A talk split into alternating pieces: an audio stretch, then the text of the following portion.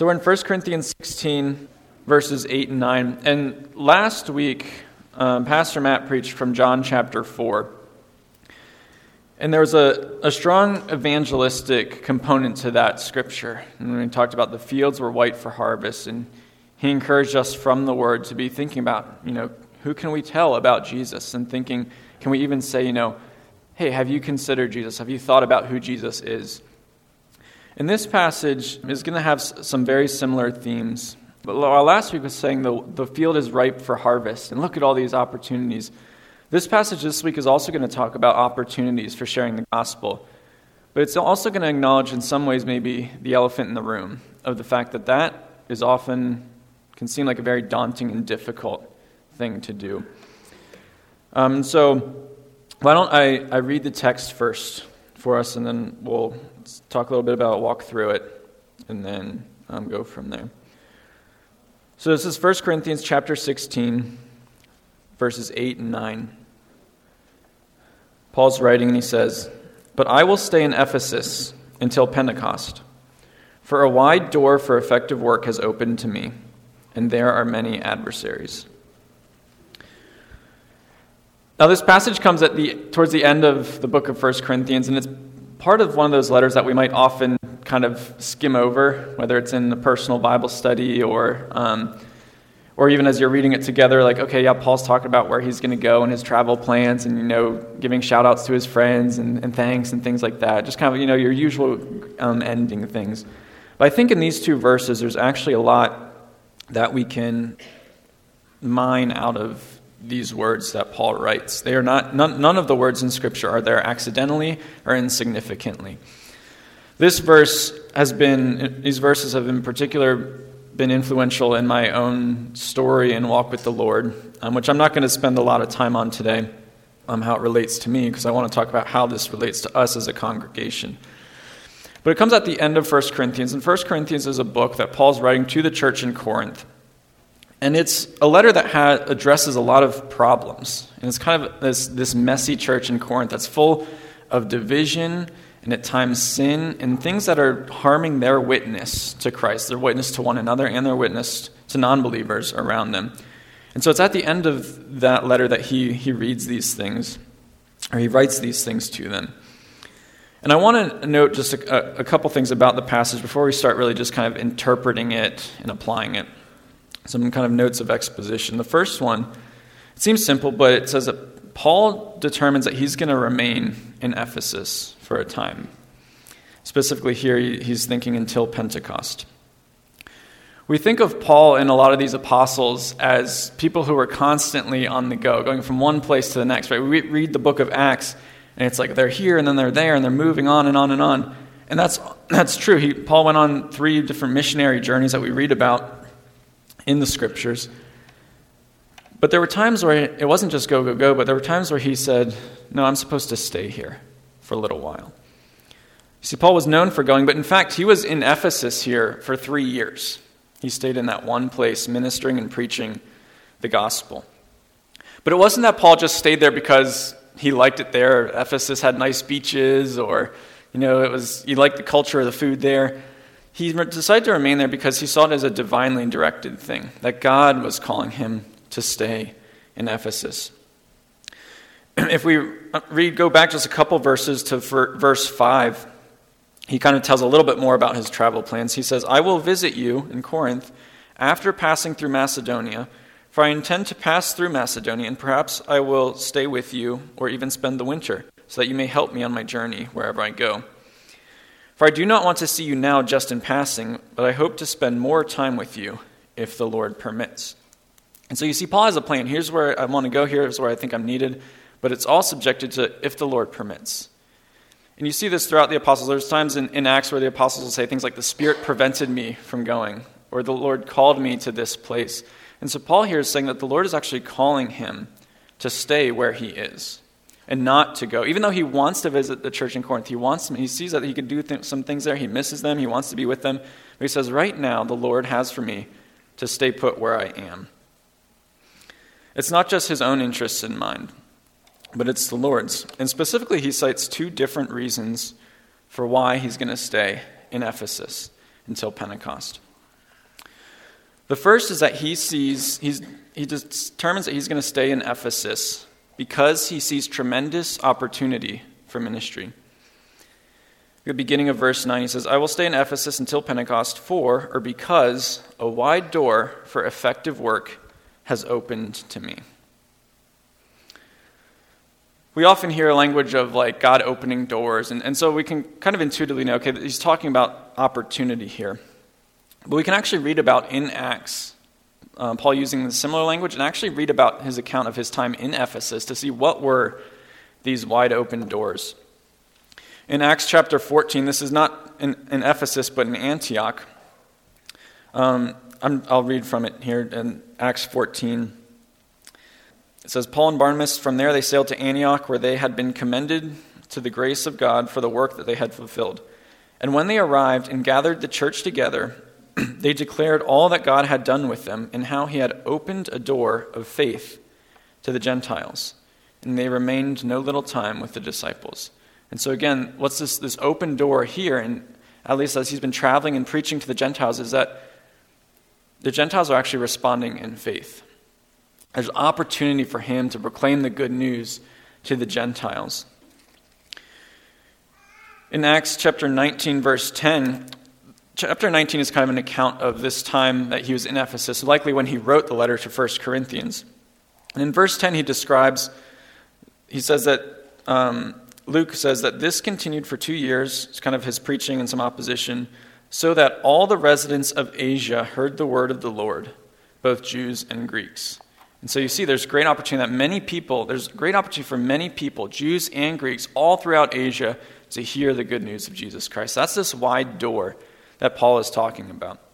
He says, I'm going to stay here because there's opportunity for more people to hear about Jesus. And so I'm going to stay and remain where I am for the time being, as much as I wanted to visit you.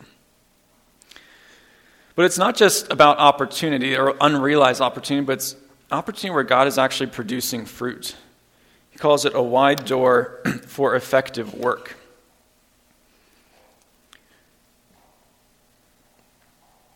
It's not just superficial opportunity, but opportunity for God to actually do real effective work through Paul. If we look back in Acts 19, I'll read some of the accounts of just what is happening. I'll, I'll have to summarize some of it, so otherwise we could just do a Bible study on Acts 19 um, or preach from Acts 19. But I think the context is important. Um, he goes there, he preaches in synagogues. As often, there's people who reject him. He brings a message to the Gentiles. Um, in verse 11, it says, And God was doing extraordinary miracles by the hands of Paul. And there were some Jewish um, exorcists, it said, who tried to cast out demons by the name of Jesus, but it basically went haywire for them. It says, But then after the situation, the Spirit makes himself known. It says in verse 17, And this became known to all the residents of Ephesus, both Jews and Greeks. And fear fell upon them all, and the name of the Lord Jesus was extolled. Also, many of those who were now believers came, confessing and divulging their practices. And a number of those who had practiced magic arts brought their books together and burned them in the sight of all. And they counted the value of them and, and found it came to 50,000 pieces of silver. So the word of the Lord continued to increase and prevail mightily. So, not, not just is there opportunity for people to hear the gospel, but you see the gospel is actually changing people's lives and their hearts. They're giving up their practices of witchcraft. They're burning their, their magic spells and books. Um, and the word, Christ is being extolled, is honored. People are recognizing the power and glory of Christ. And the word of the Lord continues to increase and prevail mightily. And so it's not just this open door of, oh, there's a possibility that something might happen, open door, but an op- open door for effective work. Paul is seeing the Holy Spirit accomplish things through those opportunities. He also says that this wide door for effective work has been opened to me, which means that Paul is not the one who opened the door. We might think of the apostles sometimes as like these trailblazers who, right, there was, there was this brick wall to the gospel, and they, through their own effort, punched through and made the gospel known. And certainly there was, there was some trailblazing effort on their parts. They were confident and faithful to go into new places, there continue to be missionaries today who take the gospel to new places and blaze a path forward. but it's ultimately the Lord who's opening the doors for the apostles, for missionaries today. It is the Holy Spirit who lays the groundwork. The door has been opened to Paul. Paul's not saying, I opened the door. But again, this is part of his. He's not saying, I'm going to Corinth because I want to see this happen, or I'm doing this for my glory. He's saying, The Lord is doing this. He's opening this door for me here. And so I'm going to stay here as long as the Lord calls me here and has this door open for me. So Paul says he's going to stay in Ephesus first because he sees tremendous opportunities for ministry, and second, because there is firm opposition. He says, I will stay in Ephesus until Pentecost, for a wide door for effective work has opened to me, and there are many adversaries. Some translations read, but there are many adversaries, but I'm reading from the ESV here. It says, and there are many adversaries. And I believe the, the NIV in the pews also says, and there are many adversaries. Those two statements might sound like they don't go together. Wait, if the door's wide open, then how is there so much opposition? How is that an open door? And that's a, a big part of what we're going to look at here in a little bit. But either way, even if it were to be translated, but there is stark opposition. At the very least, Paul is, it doesn't negate, and Paul is not ignoring the fact that there is an open door. I believe that he's actually saying, I'm staying here because there's opportunity, and I'm staying here because there's opposition. That is why the Lord has called me to this place. What are these many adversaries, these many people who are opposing Paul and his work? Well, in Ephesus, in Acts chapter 19, we see it was actually both from the Jews and from the Gentiles. Um, in Acts 19, in, starting in verse 8, it says, And he entered the synagogue and for three months spoke boldly, reasoning and persuading them about the kingdom of God. And so he's in the synagogue. This is the Jews. But when some became, became stubborn and continued in unbelief, speaking evil of the way before the congregation, he withdrew from them and took the disciples with him, reasoning daily in the hall of Tyrannus. So the Jews, as was often the case as the apostles went, some believed, but then some were stubborn, so continued in their unbelief and spoke evil of the way, accused them of wickedness, stirred up the people against them. There was a lot of opposition that Paul faced. But it wasn't just from the Jews, it was from the Greeks as well. And so we read already that the, the gospel is spreading among people, and yet with that there was growing opposition.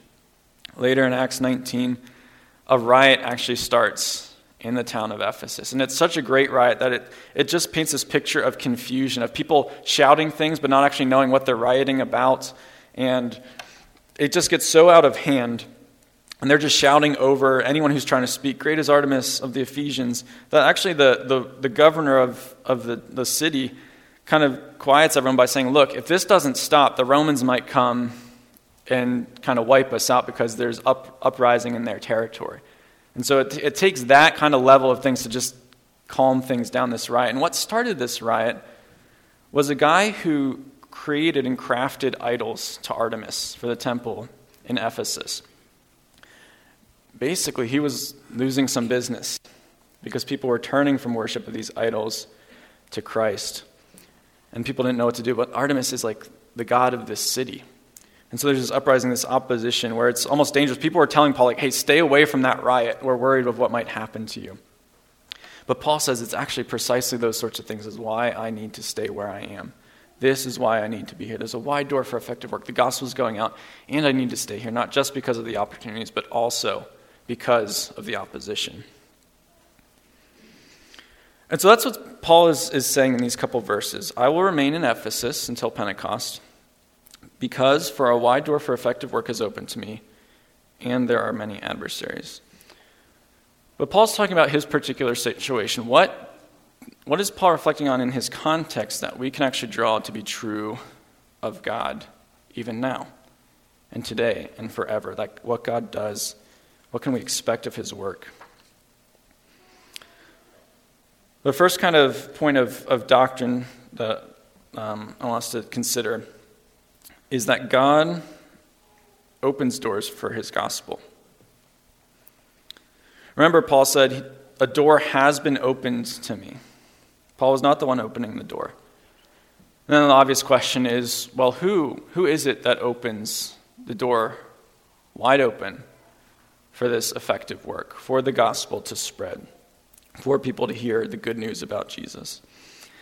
And for those of us who are in church who have, um, you know, been in Christian context for a while, might be obvious like, well, God opens doors, God closes doors. We've heard that. But we have to think about, like, do I actually believe that? Do I actually believe that God opens doors for his gospel? Or do I believe that the world is this closed off place that doesn't ever want to hear about the good news? Revelation 3, Jesus says, um, it says to the angel of the church in Philadelphia, uh, we read this, and to the angel of the church in Philadelphia write, the words of the Holy One, the true one who has the key of David, who opens and no one will shut, who shuts and no one opens. I know your works. Behold, I have set before you an open door, which no one is able to shut. And that's just one of a variety of passages that talk about opening and closing doors, where it is clearly, right, the true one, the Holy One, the Lord Himself who opens doors. But we think about evangelism in particular. Think about the Great Commission in Matthew. This is probably the most well known passage about evangelism, about making the gospel known to other people. And the part we know is go therefore and make disciples of all nations. Right? We probably heard that before. But it says go therefore and make disciples. As you guys have, I'm sure, heard before, when you hear therefore, you ask, what is the therefore? Therefore. Well, do you know what comes right before that? Go therefore and make disciples of all nations. The sentence, Jesus, that's actually in the middle of what Jesus is saying. Jesus first says to his disciples, All authority in heaven and on earth has been given to me. Go, therefore, and make disciples of all nations. You see, the call to go and make disciples, the call to go and tell people about Jesus, is rooted in the fact that Jesus has all authority. He has the authority to open doors, He has the authority to conquer the domain of Satan. He has the authority for wide doors and effective work as His people go out and share the gospel. Or think back to Acts 14 when Paul said that, um, and he was recounting to the church in Antioch how God had opened a door of faith to the Gentiles. It was the Lord leading the way, the Lord providing opportunities for the gospel to go out and to be known and for people to be saved. Or you can think of another call to evangelism in the apostles in Acts chapter 1, right before Jesus ascends into heaven. Right, what he commands them is he says, You will be my witnesses in Jerusalem and Judea and Samaria and to the ends of the earth. But again, do we remember what he says right before that? He says, You will receive power when the Holy Spirit has come upon you when the Spirit comes and gives you power and starts opening doors, then you will be my witnesses. And in fact, he actually tells them, stay in Jerusalem until the Holy Spirit comes, because he's the one who opens the doors for his gospel. And this is true. This isn't just true for the apostles, you know, 2,000 years ago. This is true today. God continues to open doors for his gospel to be known by people all over the world. I came across a study um, that was done, I believe, um, was, uh, was the Center for the Study of Global Christianity out of uh, Gordon Conwell Seminary. This is in 2013, so this is a 10 year old study. Um, but from what I've heard of accounts of missionaries and um, other publications, this hasn't changed. If anything, it maybe has changed for the better. But what is part of this study research kind of demographics and patterns of Christianity globally. And one of the things that there was someone who kind of sifted through the study and pulled out um, at a, a website called All Nations. They looked at okay, where are the 20 countries where Christianity is growing at the most rapid rate, where you have the highest rate of people coming to Christ? I'm going to read just the, the top 10 top 10 in 2013 of the countries where people were most the greatest rate of growth, people coming to Christ. Acts like explosion of belief and faith. Number one, Nepal. Number two, China. Number three, United Arab Emirates. Number four, Saudi Arabia. Number five, Qatar. Number six, Oman. Number seven, Yemen. Number eight, Mongolia. Number nine, Cambodia. Number 10, Bahrain. Places where Christianity was growing the fastest. By earthly standards, would be the last places you would expect. Places where you expect, there's a brick wall there. There's opposition there. There's no way that there could possibly be an open door for the gospel to go there. Places where it's illegal, where people are thrown in prison, where people are killed for professing the name of Christ, are 10 of the places where at the greatest rate people are coming to Christ. If that is not evidence that God opens doors, it's not people. Because any person who says, I'm going to go into one of these places and I'm going to see that the gospel flourished there, apart from God, you'd say, You're crazy. There's no way. Because even if Paul himself, and it were just Paul and not the Holy Spirit and the Lord weren't opening doors, there would be no wide doors for effective work in places like that. But all authority in heaven and on earth has been given to Christ, and he opens doors for his gospel, even in the most unlikely of places. That raises the second point. The Lord opens these wide doors, and the enemy tries to oppose those opportunities. Paul said, I will stay in Ephesus until Pentecost, for a wide door for effective work has opened to me, and there are many adversaries. You see, the presence of many adversaries, the presence of opposition at these open doors is no coincidence. The Bible talks and, and describes kind of both our lives individually, our lives as a church, and the mission of God and evangelism as a spiritual battle. In Ephesians chapter 6, Paul uh, writes to the church in, in Ephesus, interestingly, he says, Put on the whole armor of God, that you may be able to stand against the schemes of the devil.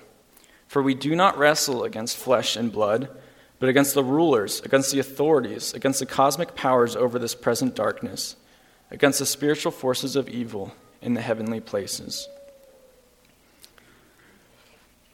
He said there's many advers- there's a wide door and there's many adversaries here. And to those people in Ephesus, he said, put on the whole armor of God because we're in a fight. And yes, the opponents, there were Jews, there were Gentiles who were opposing the work, but ultimately he says the true enemy of Christ True enemy of God, Satan, is behind all of it, and his, and his powers and principalities, his demons, and his, his companions. He does it through people. In Acts chapter 13, we read of a story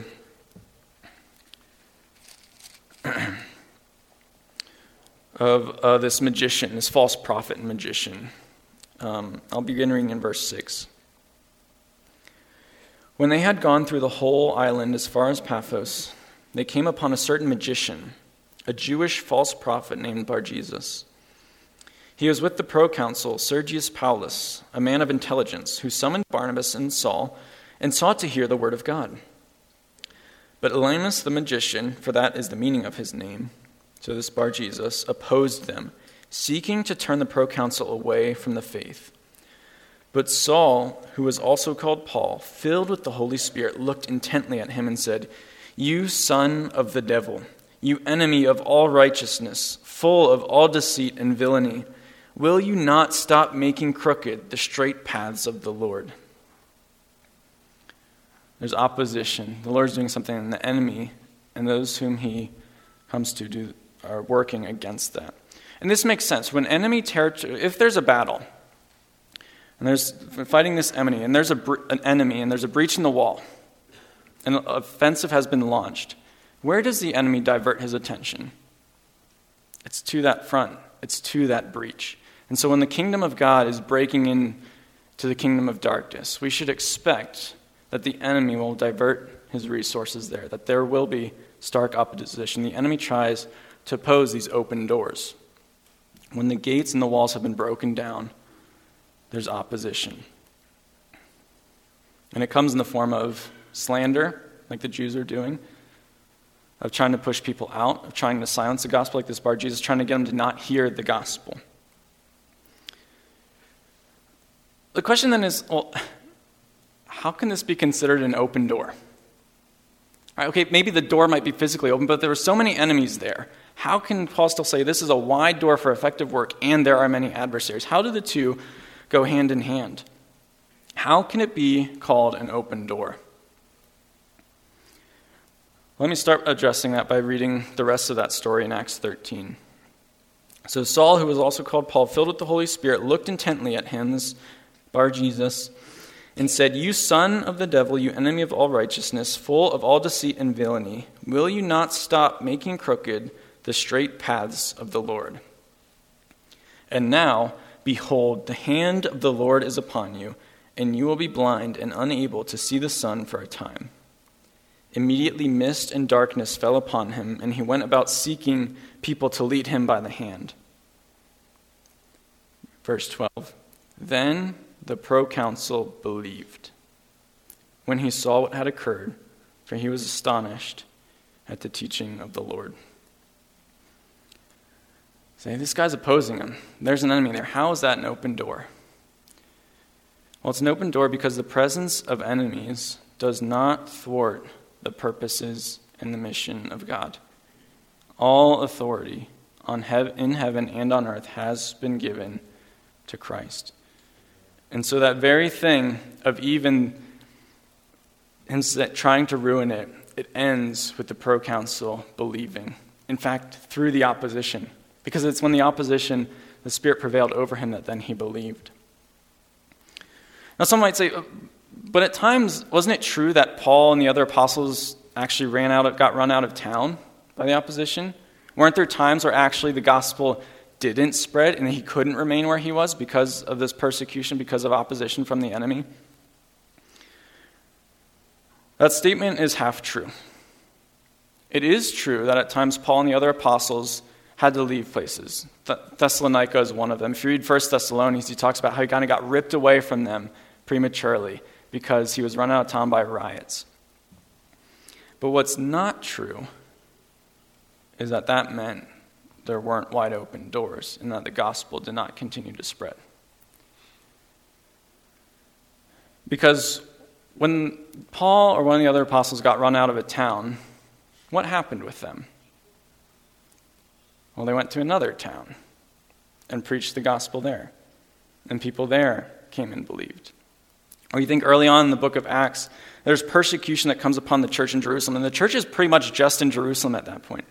And what does the persecution do? It causes the Christians to scatter. And you might think, uh, well, the, the enemy's winning. The enemy here is successful. The wide door in Jerusalem has been, has been closed. But then these people scatter and start talking about Jesus in these other places. And then go to other places and other places. And so the opposition did not stop the gospel from spreading. In fact, it actually catalyzed it and propelled it to go more places as the apostles bounced from town to town. Not only that, when Paul or an apostle would leave town, they left other Christians there. And those Christians carried on the work of telling more people about Jesus. And so it's true at times the opposition drove apostles out of town. It is not true that the opposition ever stopped the advancement of the good news of Jesus. You see, opposition to God's mission is a, a, a self defeating task in a lot of ways. Satan tried killing Jesus. Right, that's no secret. We read in, in Luke and in John that there, it actually identifies the time when Satan came in to Judas to betray Jesus and to put him to death.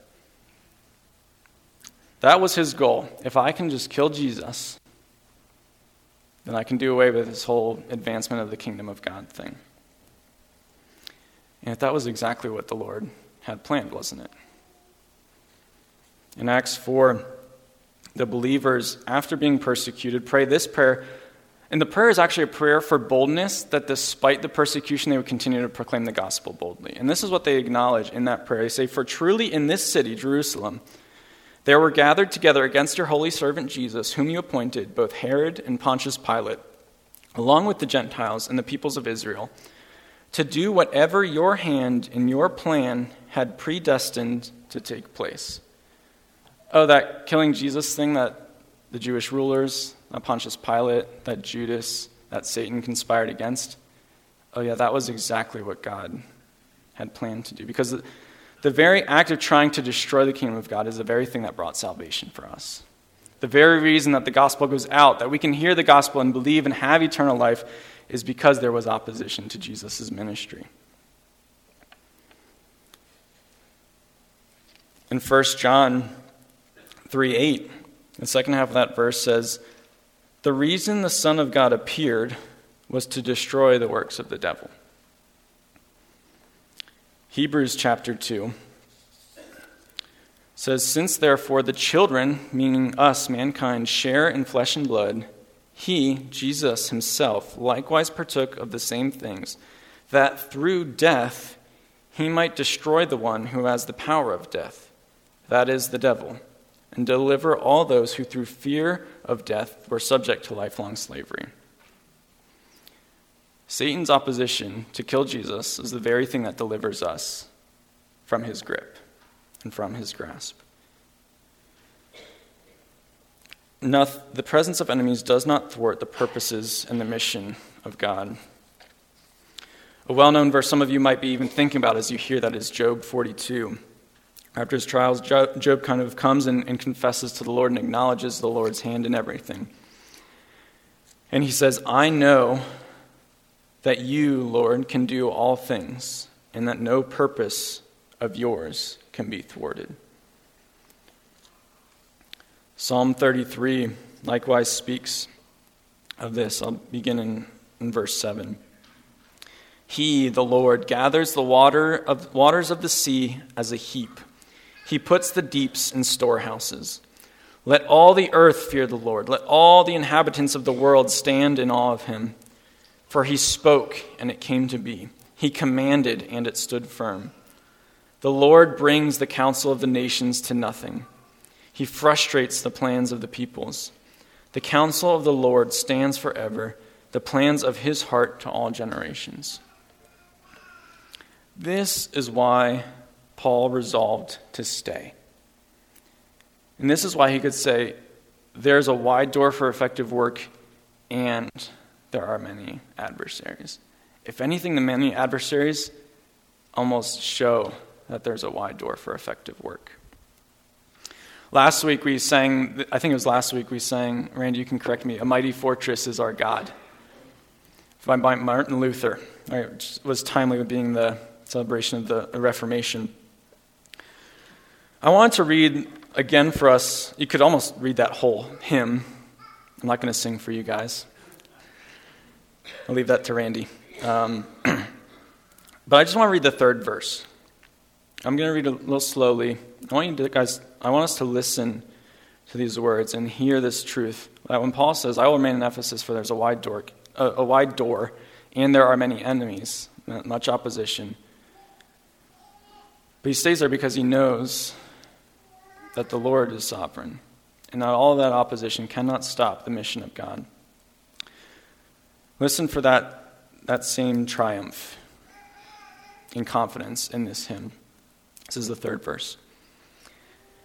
And though this world with devils filled should threaten to undo us, we will not fear, for God hath willed his truth to triumph through us.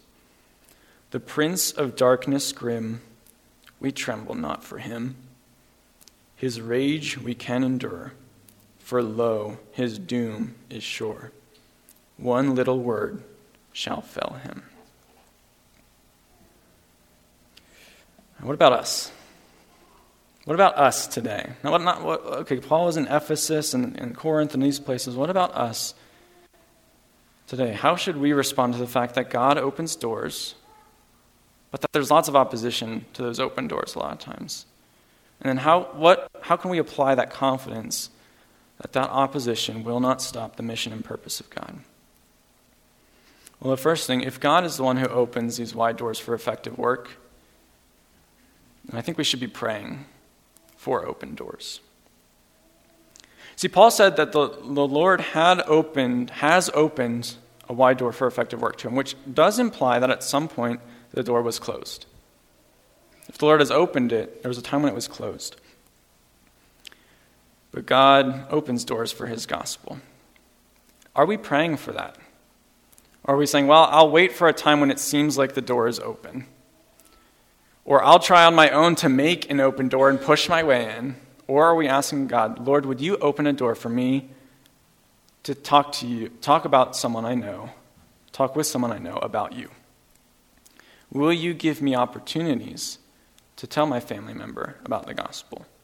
Will you open a door for me to talk to my friends about who Jesus was? Are we waiting prayerfully? Or are we just waiting and assuming that door is going to stay closed? Or do we believe that God, no, God opens doors for his gospel? There was a, a coworker of mine with Cru. She works now with, it's a kind of ministry of Cru, but specific with international students. Um, and she, her story was that she was stubbornly not Christian going into college. And she had, I believe it was a roommate, a friend, a couple friends maybe, who repeatedly shared the gospel with her, who kept inviting her, who kept talking for her, and who kept praying for her. And she now, her life is to share the gospel with students from all over the world at Penn State. She, I don't know if this is something she always says, but I remember her saying it in one meeting we had. Um, I think we, we might have been just reflecting on times when it feels like doors are closed. We share and we share and we talk to people about Christ, and it doesn't seem like much is happening. And she was talking about when she has friends who seem stubborn, like she herself was to the gospel, and responsive, and like there's not opportunity there. What she does is she prays fervently that she would have opportunity. And her phrase that I'll, I'll never forget is she said, Oh, they're no match for my prayers. Because God opens doors to his gospel, even in places like those 10 countries, and even in the lives of people who you know who you may think they will never be interested in hearing. There's no way I'll ever have a chance. But if we pray, we pray in faith, knowing that God opens doors for his gospel. And do that where you are. Paul said, I'm going to remain in Ephesus. Wherever you are, you don't have to be a mission. You don't have to be going from place to place. Paul was writing this to the church in Corinth, wherever they are. If you are here, you have people around you who do not know the gospel of Jesus. We should be praying for open doors and opportunities for effective work.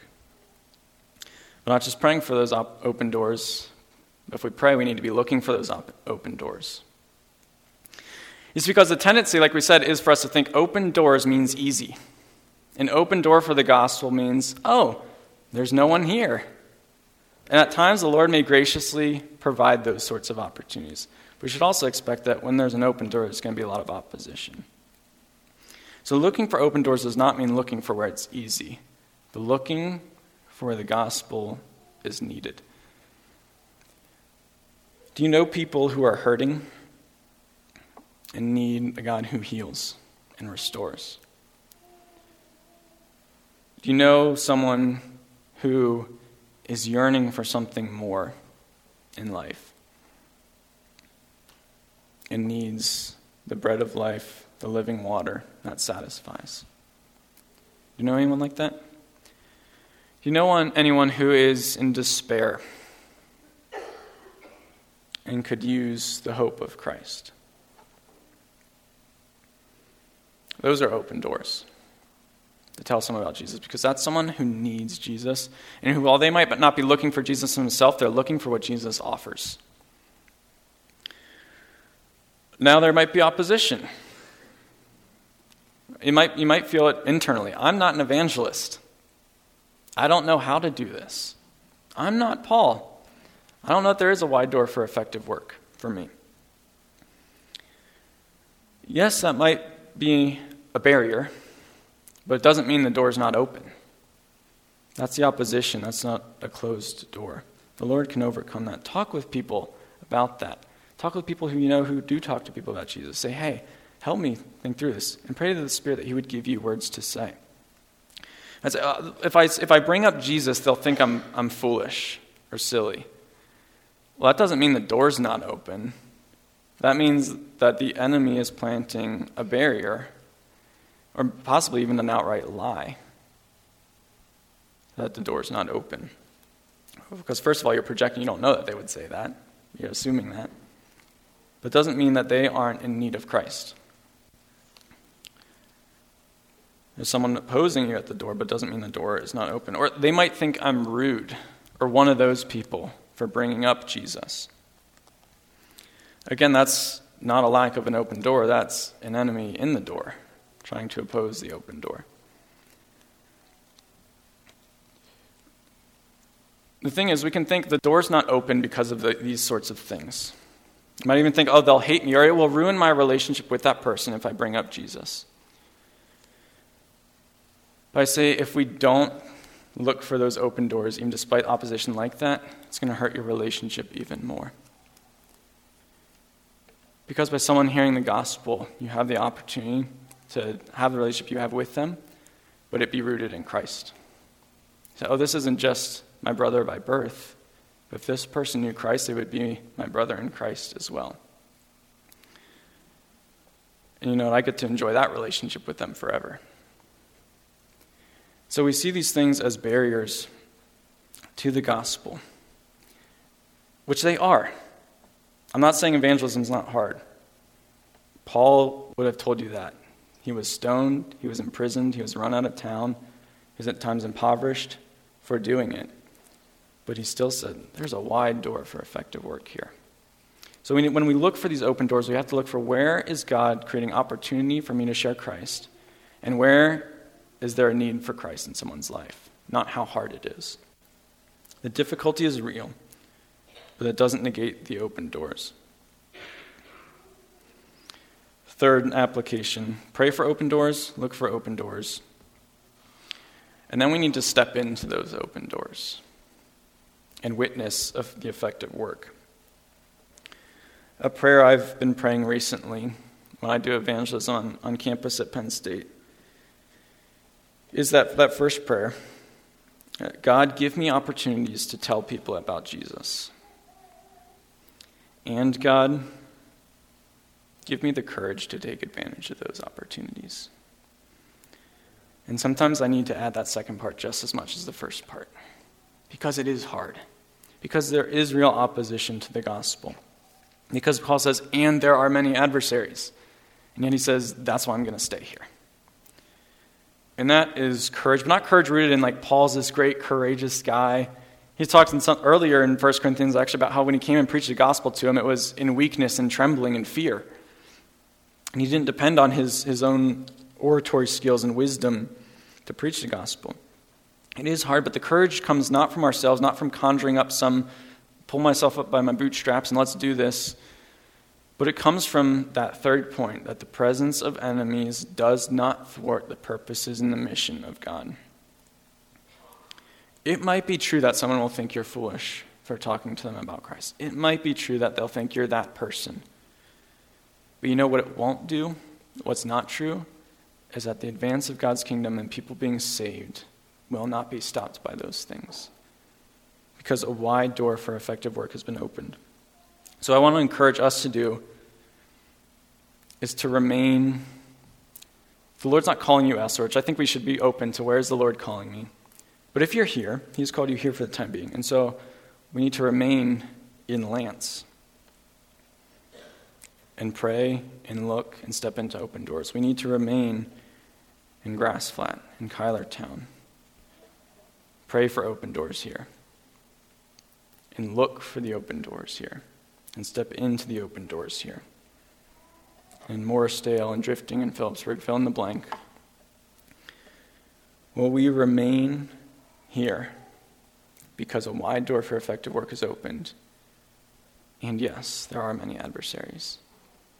That, does not, that did not stop Paul from staying where he was and continuing the work he did, and so it shouldn't stop us either. This is our prayer. God, give us opportunities to tell people about Jesus and give us the courage to take advantage of those opportunities.